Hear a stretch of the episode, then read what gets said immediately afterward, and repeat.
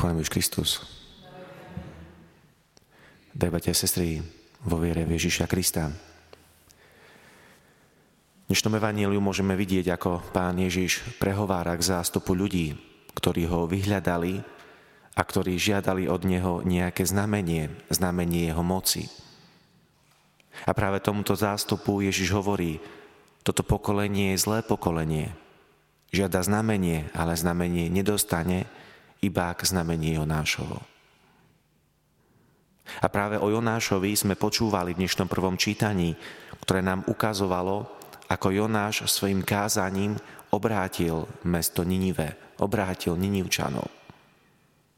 Jonášov príbeh ale nie je taký jednoduchý, ako to dobre vieme.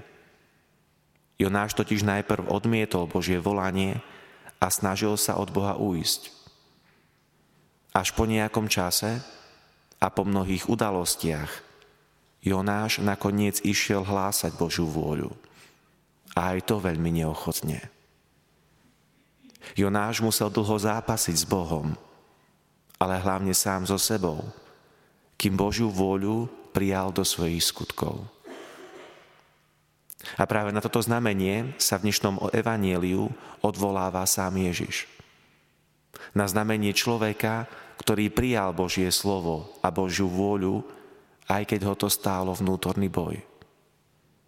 Je to znamenie človeka, ktorý premáha sám seba, ktorý sa prekonáva a nakoniec koná podľa Božích slov, aj keď z toho nemá žiadne zadosť.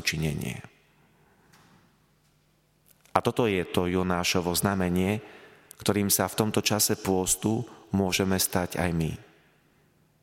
Je to znamenie, ktoré nám pomáha pochopiť, že našu vieru nemusíme dokazovať veľkými a obdivhodnými skutkami, ale celkom malými skutkami obety a seba premáhania sa. Vo viere nejde ani tak o vonkajšie znamenia, ale o vnútorné podriadenie sa Bohu a Jeho vôli. Vo viere nejde o veľké zázraky či o vytvorenie dojmu, ale o túžbu nasledovať Boha a svedčiť o ňom. Aj keď nás to stojí veľký vnútorný boj. Aj keď nás to stojí vnútorné premáhanie, o ktorom ani nikto nevie. Aj keď mnohokrát zlyháme. Ježišovi totiž nejde o divadlo a nejde mu o to urobiť cirkus. Ide mu o naše premenené srdce. Lebo práve premenené srdce je tým znamením, ktoré nechce len uspokojiť zvedavosť iných, ale ktoré dokáže inšpirovať a ukázať cestu. Amen. Vypočujte si aj ďalšie zaujímavé podcasty. TV Lux nájdete na deviatich samostatných kanáloch, kde na vás čakajú relácie s pápežom Františkom, kázne, modlitby, prednášky, biblické podcasty, rozhovory, inšpiratívne epizódy na pár minút, svedectvá či podcasty určené pre deti.